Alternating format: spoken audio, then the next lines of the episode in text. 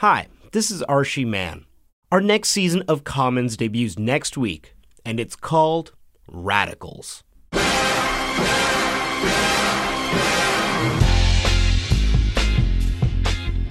Senior British Trade Commissioner in Montreal, James Richard Cross, is reported to have been kidnapped by as many as four armed men believed to be FLQ terrorists. Uh, he was larger than life. He was a thorn in their sides. He, he danced naked in the sand. He was this big, burly guy, sort of a oh, I don't know, a Rob Ford or someone like that, right? Just someone who might actually sort of be kind of fun in a bar if you could divorce all the politics and evil from it. We'll be digging into people on the extremes the activists, the terrorists, and the revolutionaries who took things right to the edge for what they believe in, for good and for ill. They were going to land on the island in rubber dinghies with weapons and take over the country. Subscribe now on your favorite podcast app.